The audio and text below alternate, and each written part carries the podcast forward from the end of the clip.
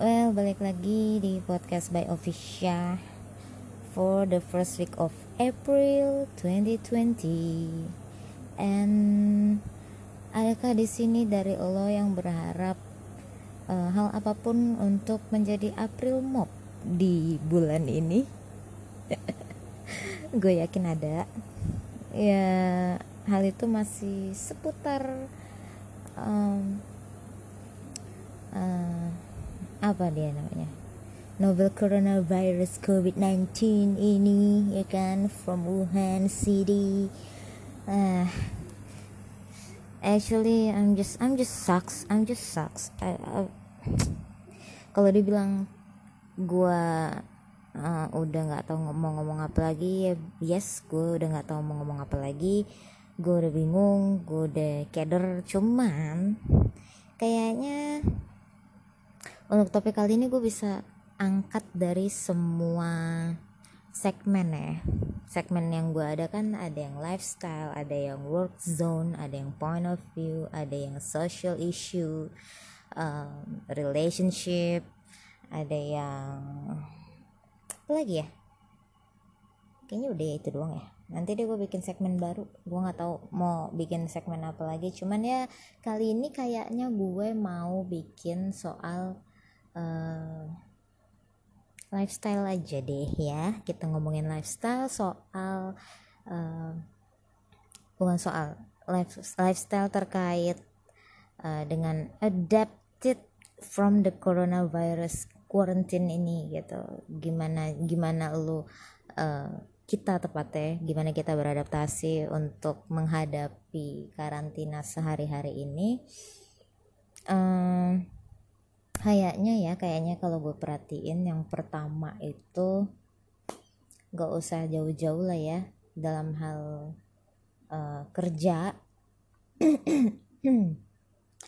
Yang biasanya orang-orang itu uh, uh, kalau gue lihat ya biasanya ada yang masih pakai um, eh cukup cukup merubah sih kalau menurut gue sih. Menurut gue dengan adanya karantina day ini dan adanya uh, peningkatan awareness tanda kutip yang justru menurut gue lebih cenderung lebih ke panik dan uh, paranoidnya gitu ya. Jadi menurut gue udah bukan awareness lagi gitu bukan kesadaran lagi cuman ya panik-panik gak jelas justru gitu. Um, kalau kayak di tempat kerja lah gitu. Uh, gue perhatiin beberapa orang udah mulai yang ya udah mulai um, apa itu namanya um, udah mulai apa ya beberapa kantor kayaknya ya kalau gue lihat nih yang pakai absensi uh, fingerprint yang pakai absensi fingerprint kayaknya beberapa kantor ada yang menerapkan untuk udahlah lo absen manual aja lah nggak usah nggak usah fingerprint. It's the it's so dangerous. It's uh, the item that everyone touch it gitu yang kayak gitu gitu dan mm, save your life with with uh, no uh, uh, apa namanya nggak usah pakai absen lah segala macam kayak gitu-gitu. Kayaknya udah mulai beberapa kantor. Beberapa teman gue juga bilang iya nih kantor gue udah nggak pakai absen yang kayak gitu malah udah manual aja checklist atau ada yang balik lagi ke Amano. Can you imagine? Balik lagi ke Amano kayak zaman dulu yang absen ceklok gitu. Oh my god it's itu sangat jadul sekali ya gue pakai absen itu. Kapan ya dan, dan gue nggak tahu sih apakah kantor-kantor masih ada yang pakai absen amano kayak gitu gue nggak ngerti. Karena itu itu so jadul gitu. Dan itu yang pertama terus berangkatnya juga mereka. Mereka semuanya sekarang tuh like every every people apa pun jabatannya yang tadinya mereka mau naik motor mau naik uh, mungkin justru orang-orang yang naik kendaraan umum biasanya biasanya ya without the coronavirus itself gitu biasanya mereka kayaknya lebih sering gitu untuk pakai masker untuk pakai APD APD de tanda kutip kayak jaket terus topi atau uh, kupluk atau apalah gitu dengan pakai masker untuk melindungi uh, tubuh lo dari penyakit-penyakit yang sebelum ada coronavirus ini gitu biasanya sih kalau gue perhatiin yang naik mau naik umum tuh perlengkapannya lebih lengkap gitu. You know karena mereka bercampur dengan orang lain gitu kan. Ya kalau yang naik motor uh, kalau untuk yang jaraknya mungkin jauh-jauh mungkin mereka emang lengkap aja ya. Emang pakai masker karena karena polusi debu dan segala macam panas segala macam. Ya helm pasti pakai dong nggak mungkin nggak pakai gitu cuman kalau sekarang tuh kayaknya lebih rapet gitu loh orang untuk jalan ke kantor tuh kayak lebih lebih lebih rapet gitu loh. Kayak eh, ini gue pakai jaket gini gini, gini. Terus nanti dikit-dikit udah sampai kantor tuh mereka langsung cuci tangan langsung apa gitu. Biasanya kan biasanya nih orang sampai kantor ya aduh duh, udah pan gerah banget nih aduh panas banget sih pagi-pagi udah mataharinya udah mentereng kayak gini. Aduh AC dinginin doang ini doang ini doang gitu. Nggak langsung ke kamar mandi nggak langsung cuci tangan gitu. Nah semua sekarang uh, uh, everyone tuh like every single hour gitu atau bahkan ada juga yang per setengah jam itu mereka cuci tangan gitu. Uh, yang lucunya adalah ya kalau kan megang kalau di kantor kan lo megang keyboard atau megang mouse juga gitu. Ya kalau semua peralatan lo di dibersihin juga ya oke okay sih. Cuma kalau ya peralatan lo nggak dibersihin yang tadinya lo pegang ya abis lo cuci tangan lo pegang lagi kan gitu kadang-kadang ada ada lucu-lucunya gitu. Belum lagi yang yang pakai hand sanitizer kayak gitu-gitu kan. Uh, kayak ya yes, setiap setengah jam sekali pakai hand sanitizer.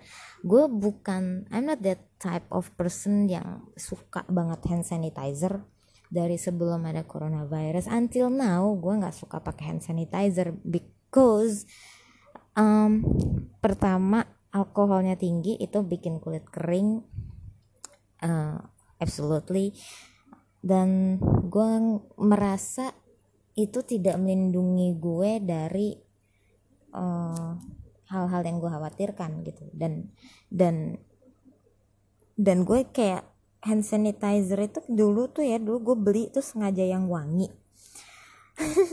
Dulu tuh gue beli sengaja yang wangi. Ada satu merek yang wanginya tuh oh my god itu wangi banget. Bener-bener hampir kayak parfum. Dan sengaja gue beli. Kenapa? Karena uh, hand sanitizernya kan botolnya kecil ya kayak cuman I don't know kayak 30 mili atau 25 mili gitu kan kecil banget tuh di botol di botol plastik dan itu suka gue taruh kantong.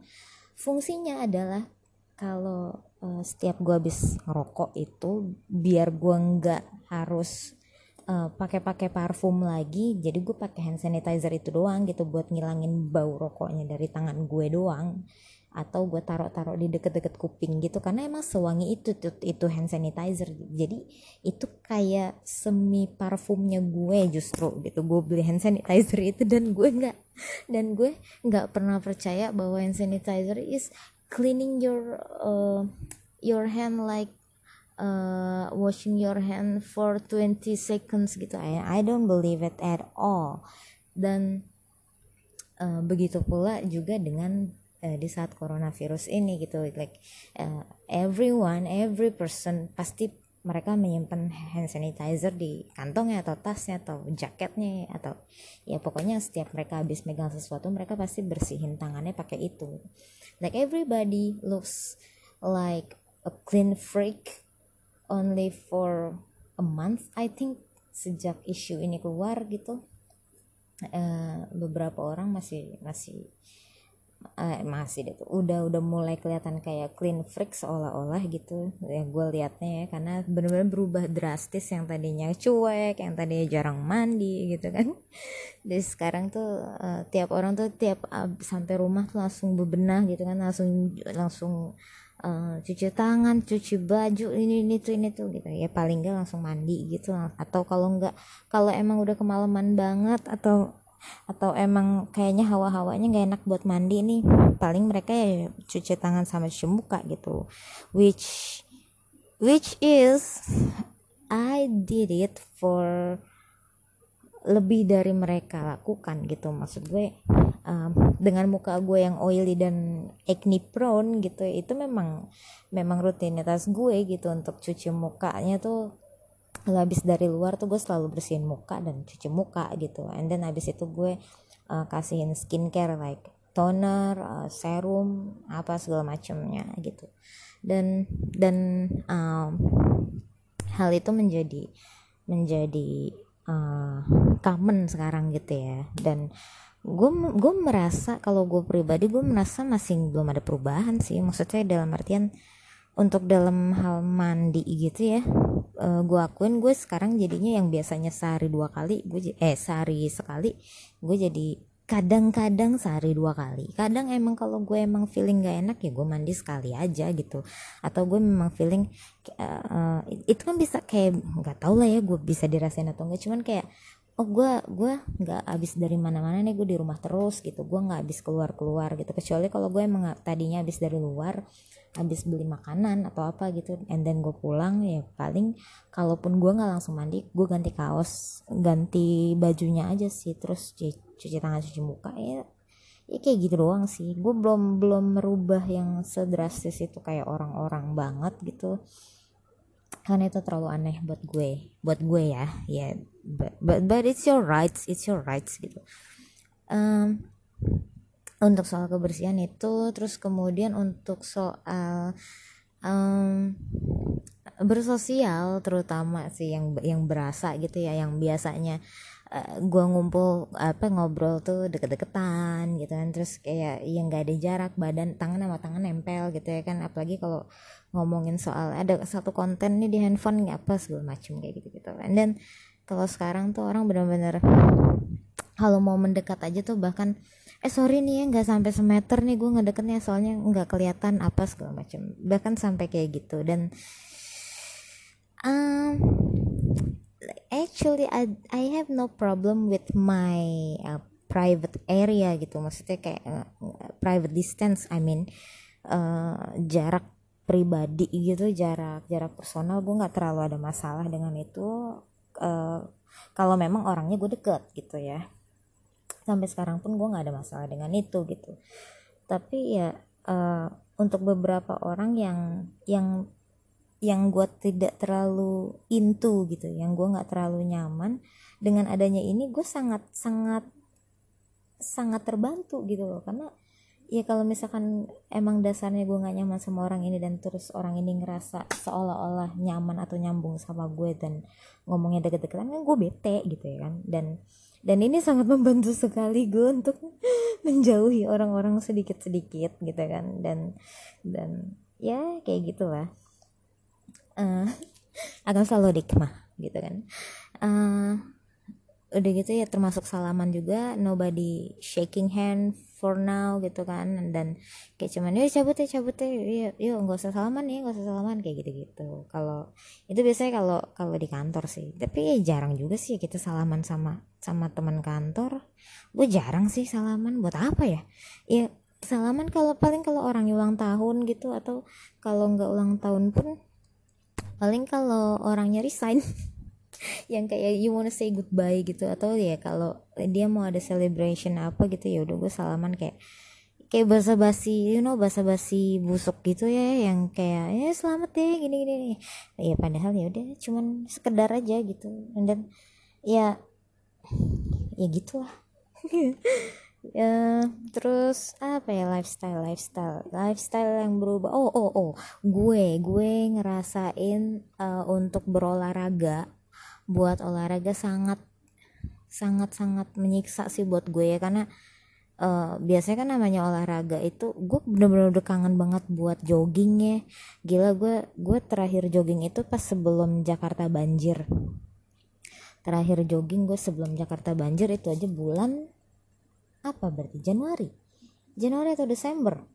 Pokoknya sebelum sebelum Jakarta hujan-hujanan mulu itu kalau nggak salah Desember sih ya itu terakhir kali gue jogging itu pun juga ya cuman kayak gitu. Dan gue I miss it so much gitu ya. Gue kangen banget lari ngiter ngiter di satu tempat yang lumayan treknya panjang gitu. Gue pengen pengen genjot badan lagi gitu. That dan ya untuk olahraga kemarin gue sempat absen sebulan dan badan gue udah gak enak banget.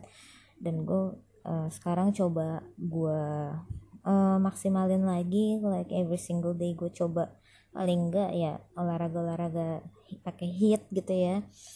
Uh, high intensity hit itu apa ya? High intensity. Ya itulah pokoknya. Gue sampai lupa kepanjangannya apa. Terus ya dengan yoga dengan uh, plank dengan hit workout atau dengan uh, barbel malah gue nggak kesentuh-sentuh sama sekali tuh. Dan gue yakin kayaknya gue harus start dari dari satu kilo lagi deh karena gue kan selemah itu ya.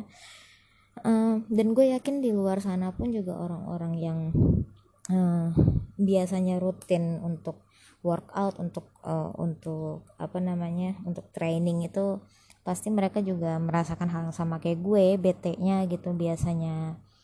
Uh, olahraga di ruang terbuka ini ini kita harus olahraga di dalam rumah terus. Ya mungkin kalau misalkan buat lo orang yang uh, punya apa namanya uh, teras atau punya uh, tempat outdoor gitu di mana di mana itu masih dalam lingkup rumah lo ya mungkin bisa, bisa lo bisa tetap olahraga di ruangan terbuka ya. Cuman kalau kayak di tempat gue kan ini gangan gitu ya gangan gitu. Dan kalau misalkan gue olahraga di depan sih bisa aja sih di depan di depan pintu situ. Cuman ya bete aja kan ya ibu-ibu bawa bapak lewat gitu terus ngeliat gue lagi olahraga bete deh gue. Dan gue olahraga sendirian pula gitu. Belum lagi yang gue harus gue biasanya yang uh, apa namanya on the floor gitu kan yang senam lantai senam lantai gitu kan bete kan gue. Uh, dilihat-lihat sama orang kayak gitu bete gitu. Terus kenapa gue harus sewot gitu ya? Uh, eh gue rasa orang-orang yang uh, yang suka workout juga merasakan hal yang sama sama gue sih gitu. Dan apa lagi ya selain olahraga tadi apa sih? Uh, ya kebiasaan-kebiasaan itu olahraga. Terus oh ini um, untuk uh, fashion fashion gue rasa kayaknya semua orang kali ini eh, nggak uh, kepikiran buat mix, and match gitu. Uh, bahkan nih rambut gue aja nih belakangnya nih udah udah mulai gatel nih karena udah mulai numbuh numbuh gitu ya. Eh anyway gue gue kemarin kan habis warnain rambut dari coklat lagi nih udah dua eh seminggu atau dua minggu ya gue lupa. Dua minggu I think. Gue udah gue coklatin lagi dan uh, gue berencana this is the last time gue ngewarnain rambut kayaknya karena abis ini kayak gue mau panjangin aja deh. Ya gue ngebayangin kalau misalkan corona ini sampai berapa bulan ke depan gitu and then and then gue mau ke barbershop sih bete sih maksudnya iseng juga gitu. Anjing gue mau ke bar anjing barbershop ya? Ya bisa salon gak ada yang bagus men potongan rambut teh. Ya udah barbershop lah. And then kalau ke barbershop hari-hari gini kayaknya gue better know daripada gue nggak tahu ya siapa aja yang yang abis duduk di situ and then dengan gunting yang sama gitu kan gue ah pokoknya bete lah gue ngebayangin aja udah bete gitu. Ya maksud gue ya ya kan uh, di luar negeri bahkan lagi ada bukan challenge apa ya lagi ada uh, hal trending di mana mereka orang-orang ini nih orang-orang bule ini gue nggak tahu itu dari entah di US entah di mana gue nggak ngerti. Lo bisa searching aja. Mereka lagi trendingin uh, uh, apa namanya uh, potong rambut sendiri di rumah gitu. And then hasilnya kocak-kocak banget sumpah. Gue tadi ngeliat ada bapak yang potongannya bener-bener kayak mangkok gitu saking dia bingung dia mau gunting rambut kayak gimana dan rambutnya itu udah panjang gitu dan dan yang nggak betah lah pasti gitu. Nah kalau kayak gue kan ini aneh nih ya aduh mau potong rambut sih sebenarnya ya gitulah. Nunggu nanti normal lagi aja lah baru gue potong rambut. Atau atau ya udahlah panjangin aja lah. Cuman ya gini lah ya maksudnya rambut lagi lagi lagi baru-baru mau panjang itu kan paling betein ya antara lo gerah tapi lo nggak bisa apa-apain dikuncir belum bisa gitu. Terus uh, tapi dia turun-turun mulu ke muka gitu. And then muka gue sekarang jadi jerawatan gitu gara-gara rambutnya udah turun-turun lagi ke muka gitu. Karena biasanya kan gue nggak pernah ada rambut di muka gitu. Jadi gue termasuk yang sensitif sama rambut gitu. Jadi jadi iya gitulah jadi beruntusan gitu muka gue. Nah uh, apa lagi ya? Selain selain cukur rambut.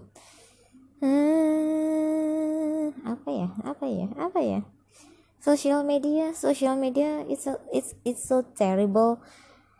Buruk banget. Um, gue biasanya yang kepo sama semua informasi dan gue suka menyerap informasi saat ini sekarang ini. Gue kalau nerima informasi justru malah jadi bete gue malah merasa kayak gue diteror gitu kayak lo tau kan yang setiap jam berapa gitu orang ada aja gitu yang share info eh hari ini udah mati segini gitu hari ini sembuhnya baru segini gitu. like WTF gitu I don't need that information because it's it's just make um, my psychic just just not good gitu gue ngerasa bahwa um, gue lebih butuh banyak entertain videos or entertain memes or entertain status bahkan gitu. Dan gue kayak males gitu ya ngebaca dikit-dikit informasinya begini begini. Dan dan gak ada yang enak gitu informasinya tuh. Baik dari segi pemerintahan baik dari segi perkembangan kesehatannya gitu. Dan tapi ya gue gue sempat berpikir gini sih. Um, kayaknya nih ya yang kalau di Indonesia nih ya kenapa kenapa yang kesannya kesannya nih kesannya ya. Meskipun secara statistik memang datanya mengatakan demikian gitu. Uh, yang mati itu kan kalau nggak salah lebih banyak daripada yang sembuh. Gua rasa kalau gua rasa nih kenapa yang mati bisa lebih banyak daripada yang sembuh? Karena posisinya orang ini untuk sembuh itu butuh waktu yang masa inkubasi itu selesai gitu loh. Sedangkan masa inkubasinya itu minimal 14 hari sampai satu bulan kan seingat gue.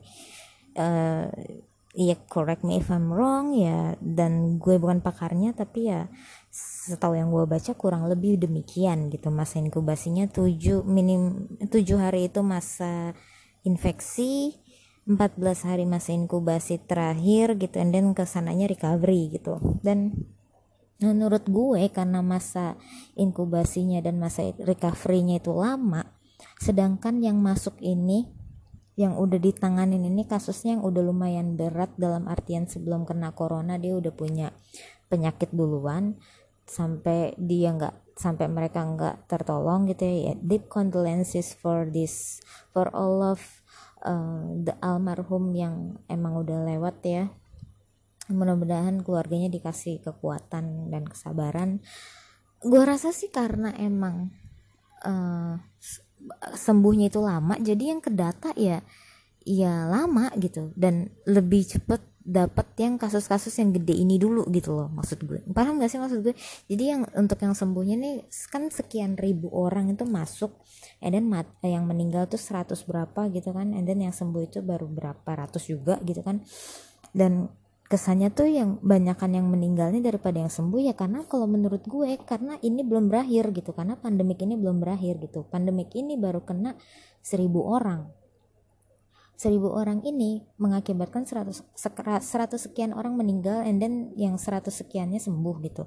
Berarti masih akan ada lagi kemungkinan sembuh dari seribu orang ini atau kemungkinan mati juga dari seribu orang yang positif ini kan gitu. Kita nggak usah nggak usah berandai-andai yang belum didata ada yang sudah didata saja dulu gitu loh maksud gue. Dan kita harus lihat juga kan uh, yang positif ini kan mungkin baru te, baru terinkubasi dua atau tiga hari atau bahkan baru tujuh hari. Jadi ya ya yang positif ini kita harus tunggu sebulan dulu gitu loh baru dia bisa dinyatakan sembuh maybe gitu kan. Eh kayak si kasusnya si Andrea atau kasusnya yang si uh, siapa mantunya Pak Cahyo Kumolo ya kalau nggak salah singkat gue. Iya yeah, kalau nggak salah Pak. Cahyo, Cahyo Kumolo uh, they are healthy gitu and then mereka bisa uh, go through all of this gitu. Bahkan pemain bola kemarin berapa kali gitu gue denger dan gue baca juga dan gue saksiin di TV juga beberapa orang cuma nggak sampai tujuh hari dinyatakan negatif gitu. Uh, berarti ya virus-virusnya itu nggak bisa bertahan di badan-badan yang sehat memang gitu ya kan eh, ya memang permasalahannya di situ kan gitu. Berbahayanya bagi orang-orang yang yang kurang sehat gitu. Secara secara imun secara uh, kondisi fisik mereka sebelumnya gitu. Uh, hang on sih kan capek juga gue ngomong aus nih.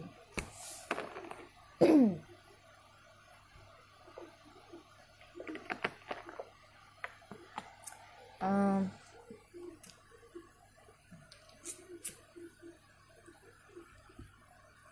tapi sejujurnya ya sejujurnya. Gue dengan gue ngeliat gini loh. Sebenarnya ada ada kekhawatiran gue juga gitu. Uh, eh bentar, bentar. Tadi kan ada ada apa aja sih? Ya pokoknya ada perubahan-perubahan kebiasaan lifestyle itu ya. Terus kayak uh, untuk relationshipnya ada yang berubah gak sih? Gue sih ada yang berubah ya. Ya nggak ketemu temu lah. Paling jujur jujur kemarin kemarin uh, uh, apa namanya pacar gue sempet ke rumah buat cuman buat ngebawain makanan anjing gue doang. Karena makanan anjing gue kemarin abis dan uh, gue belum gajian nih kan. Terus uh, dia bilang yaudah deh dibeliin dulu aja deh gitu kan. Karena di sini juga uh, dengan merek yang anjing gue doyan itu nggak ada di daerah sini gitu. Dan ternyata di daerah dia ada gitu. Dan itu pun gue sebenarnya sempat dari awal sempat kayak aduh lo nggak usah deh ngapain sih? Gitu kan. Ntar gue ngerinya bukannya masalah lo nya sakit atau enggak sih sebenarnya gitu. Cuman uh, sekarang kan udah mulai karantina wilayah nih kayak tempat gue nih kemarin udah mulai diportalin gitu. Terus udah mulai ada jam malam udah mulai uh, gojek nggak boleh masuk sampai ke gang yang dalam kayak gitu gitu dan uh, gojek grab ya udah mulai nggak boleh masuk ke yang dalam. Terus hmm, pokoknya orang selain RT atau RW sini tuh nggak boleh nggak boleh warawiri aja setahu gue sih gitu. Pokoknya kalau RT sama RW nya nggak kenal itu bakal ditegur atau bahkan diusir dari sini gitu. Dan dan gue lihat sih kayaknya semua semua daerah daerah-daerah di Jakarta perlahan-lahan udah mulai karantina wilayah masing-masing ya dari dari yang paling kecil RT RW sampai ke yang eh, apa kemarin ya? Teman gue ada yang kayaknya kelurahannya deh sempat ada yang kayak gitu yang ya paling nggak warning gitu kalau untuk daerah sini ini zona merah tolong eh, nggak uh, boleh ada yang ke sini dulu kayak gitu-gitu. Beberapa tempat udah ada. Um, dan kemarin tuh uh, gue yakin nih ya lolo orang nih ya yang selama ini ya suka ngata-ngatain yang LDR eh mampus lo ini ini ini ini emang lo sanggup ketemu cuma sebulan sekali? Emang lo sanggup ketemu cuma enam bulan sekali? Apa sih yang lo harapin nggak tahu gue tiba-tiba kepikiran tuh tema itu anjing. Cuman nih gue gue maksud gue tuh kayak banyak hal dari coronavirus ini yang shutting your mouth up gitu shutting your fucking up gitu. Kayak uh, lu sadar gak sih selama ini lu sering sering ngeceng ngecengin yang LDR ih lu kayak kayak punya pacar tapi kayak nggak punya pacar ya nggak ada gini gini gini lu ketemuan setahun sekali ya. Ih kok mau sih sama sama yang dinas-dinas keluar kota gitu? Udah aja sih mending ini nah mampus deh lo sekarang lo yang set, yang satu kota aja lo nggak bisa ketemu gitu ya kan? Yang satu negara nggak usah satu negara ya. Satu pulau satu kota. Atau mungkin satu kelurahan nggak boleh ketemu gara-gara social distancing ini gitu. Ya meskipun banyak juga sih yang masih bandel gue lihat gitu. Ya salah satunya gue sama sama pacar gue ini but but I know the the the the the, the, the apa namanya uh, the impact dan I know the batasan-batasan itu sampai mana ya gue tahu lah gitu. Dan kemarin tuh abis kayak abis nganterin makanan anjing gitu terus ya udah balik aja cabut gitu dia nggak usah bilang so sweet biasa aja biasa.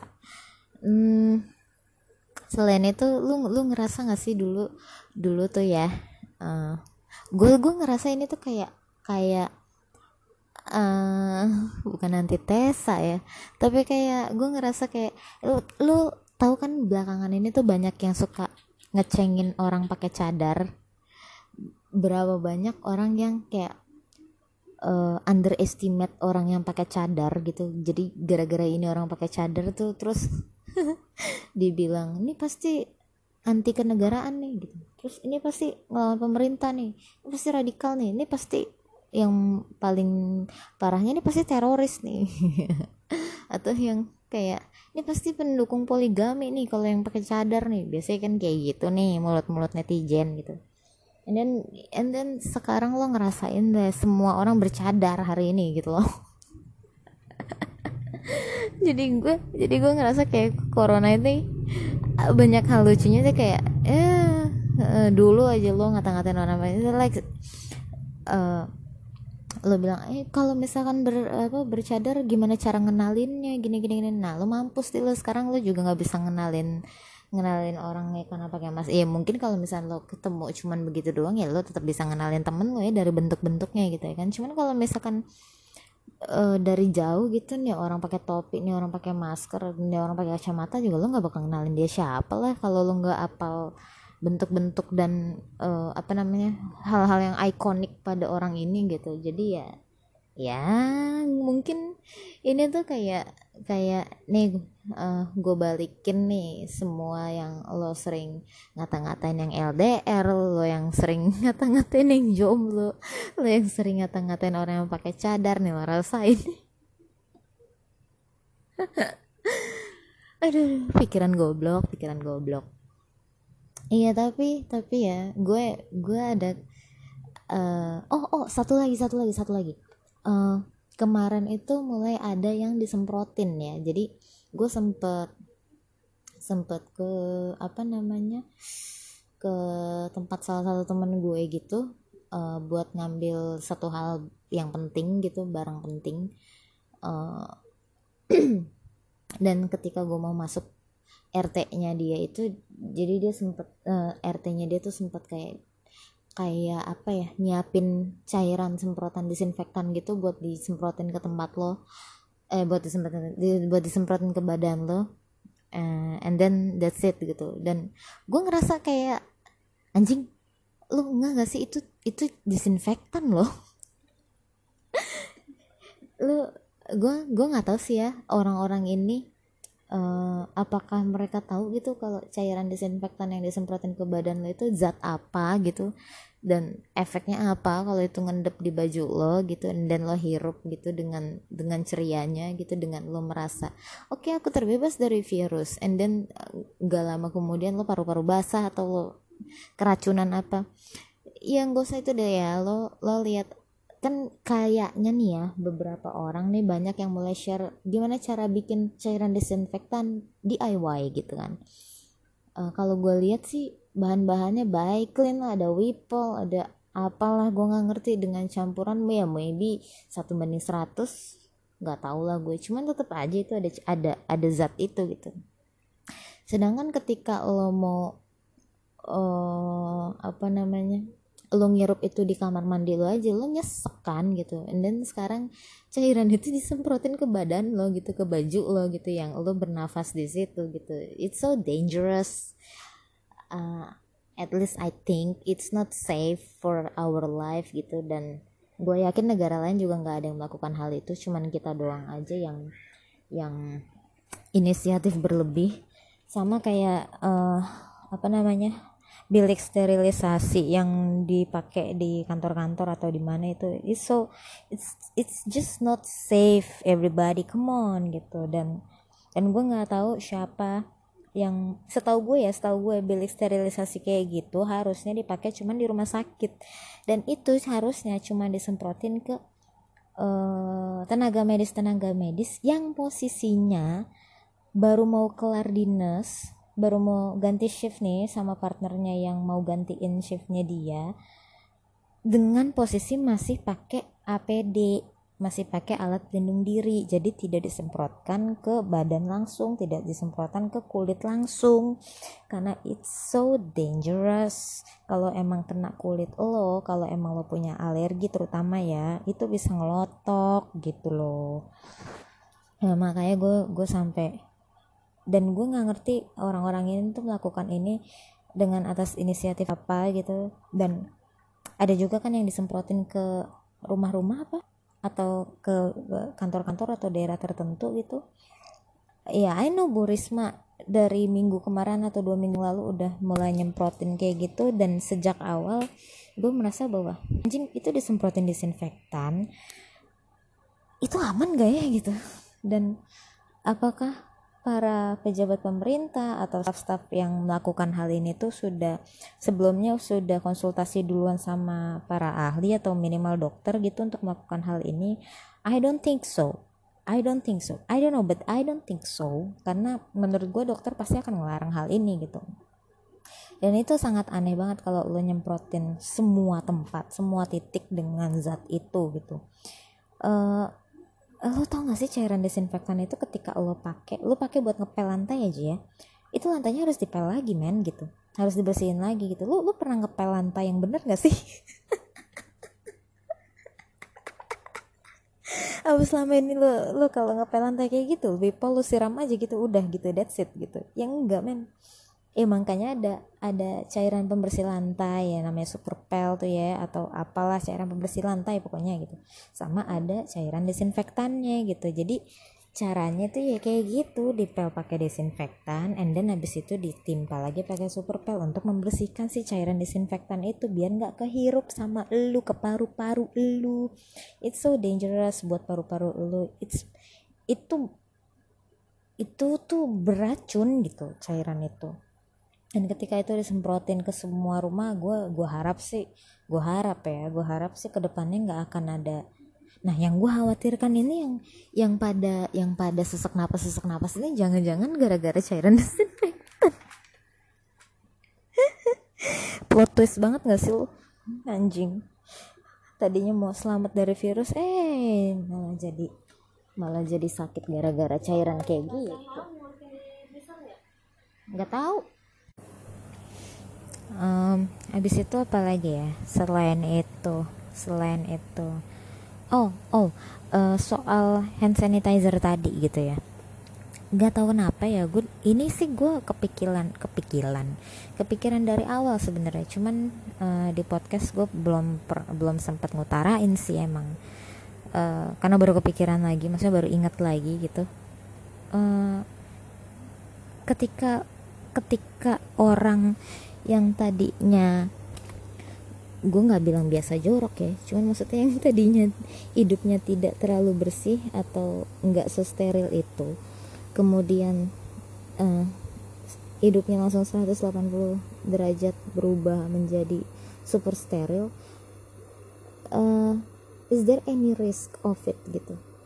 Karena maksud gue gue gue gue sampai sekarang gue masih meyakini bahwa badan lo adalah tabungan lo gitu. Dalam artian gimana caranya lo ngebentuk badan lo itu ya ya dengan perlakuan lo sehari-hari ke badan lo selama dalam jangka waktu tertentu gitu. Ya bertahun-tahun ya makanya lo olahraga makanya lo makan sehat itu itu uh, tidak terjadi secara spontan atau tidak terjadi secara instan gitu kan. Ada proses di situ.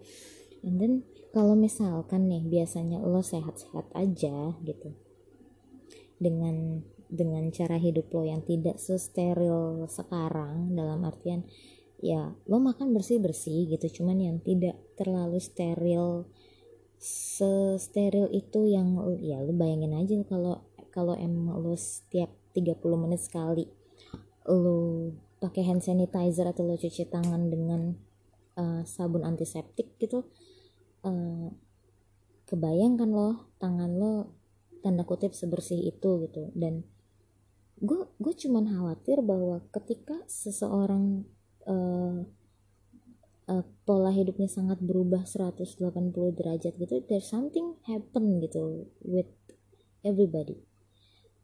Um, uh, apa ya kayak gue misalkan gue waktu pas sebelum olahraga sebelum gue ngerajinin olahraga gue itu uh, badan gue tuh pas begitu gue olahraga badan gue kayak gampang banget capek.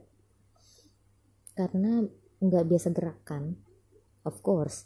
Dan setelah gue rutinin nah lama-lama kan seperti biasa lagi nih stamina nya balik normal lagi.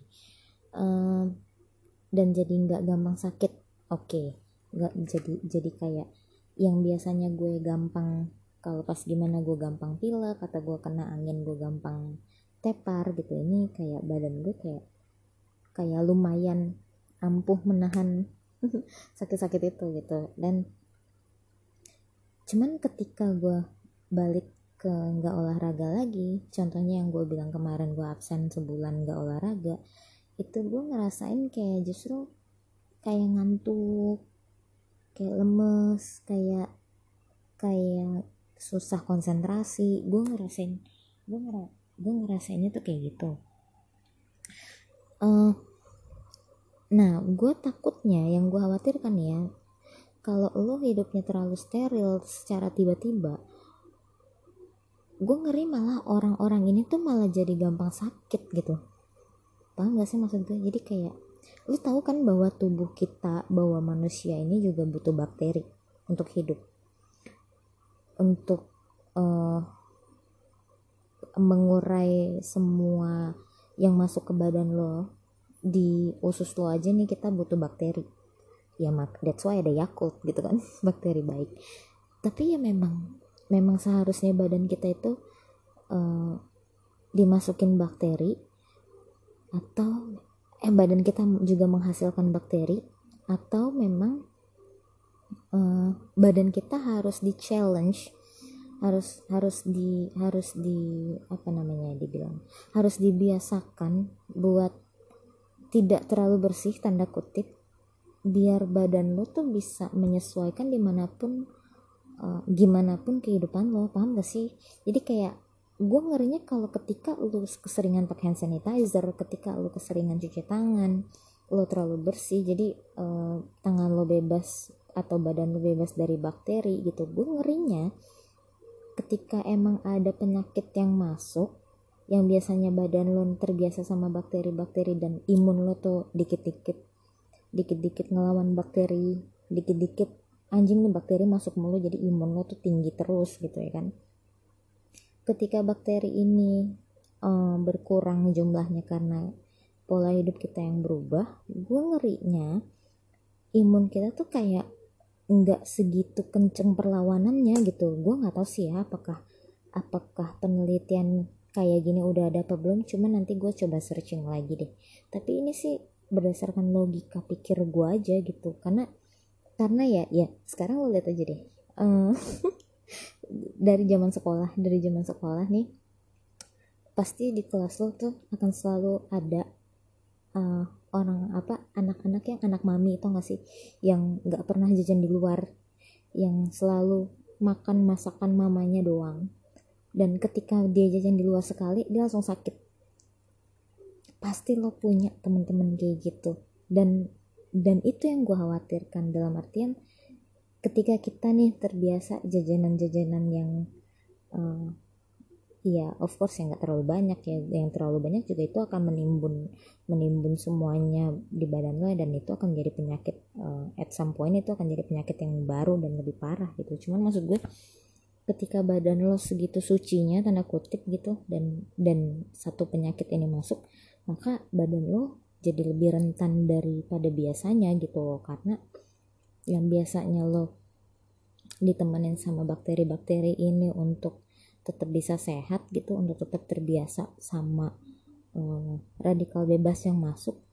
Karena bakteri ini nggak ada jadi imunnya untuk naiknya tuh susah lagi. Gue cuma takutnya gitu doang. Nanti deh gue coba searching lagi ya. Dan ya tapi lo pasti punya kan temen-temen yang kayak gitu yang tadi gue bilang yang terlalu bersih hidupnya. Atau lo kalau lo perhatiin kalau lo perhatiin aja ya. Ambil contoh gampang deh anak pang. Anak pang hidup men anak pang dengan dengan dengan ya lo tau lah kehidupannya anak pang kayak gimana ya boro-boro deh dia inget. Ibaratnya dia inget cuci tangan sebelum makan bisa makan aja udah syukur alhamdulillah gitu. Dan dan mereka makan tuh rame-rame gitu yang satu bungkus rame-rame dengan solidaritasnya yang kuat kayak gitu. Dan gue sih jarang jarang banget ya ya nggak mungkin dah anak pang nggak bisa sakit pasti bisa sakit juga. Cuman maksud gue jarang banget gue denger anak pang tuh gampang sakit gitu.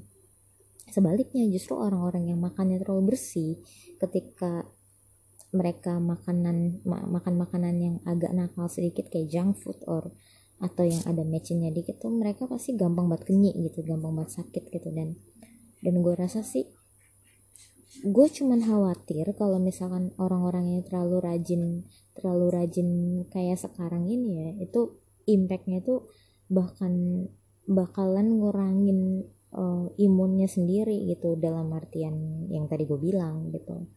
Gue nggak tahu sih itu akan terjadi beneran apa enggak cuman maksud gue tuh ini balik-balik lagi ke lifestyle gimana caranya kita uh, ngejaga apa yang bisa sebisa kita aja gitu. Dan gue harap sih orang-orang nggak pernah berlebihan ya dalam hal apa pun gitu karena karena gue ngeliat eh, orang-orang juga udah lumayan parno dan kadang ada juga yang nggak masuk akal juga sih uh, ketakutan dan perlakuan atas ketakutannya itu gitu. Dan ah, gue gak tau lah ya mau ngomong apa lagi udah capek pegel anjir.